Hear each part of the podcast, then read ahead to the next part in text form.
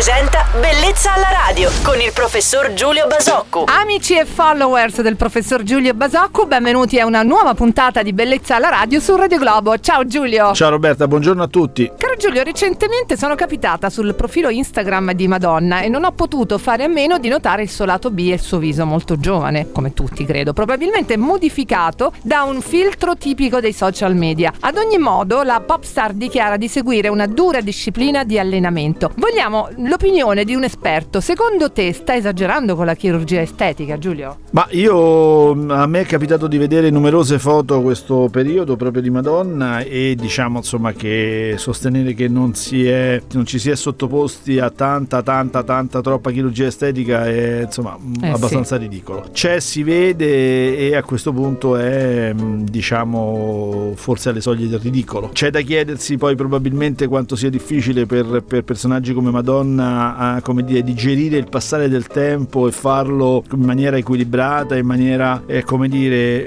eh, senza reagire cercando di rincorrere il tempo. Ecco, quindi forse questo, tutto questo è molto difficile, forse è difficile capirlo per chi non, non ha fatto una vita come quella di Madonna. Ciò nonostante oggi è un peccato vedere un personaggio che almeno per la mia generazione è stato un mito da tutti i punti di vista e anche dal punto di vista estetico, della forma fisica eccetera, ridotto in una maniera che non, non avrei voluto vedere. Mi trovi assolutamente d'accordo, grazie per aver risposto a questa mia curiosità di oggi. Il nostro chirurgo estetico Giulio Basocco torna domani su Radio Globo. Ciao Giulio! Ciao Roberta e buona giornata a tutti. Bellezza alla radio.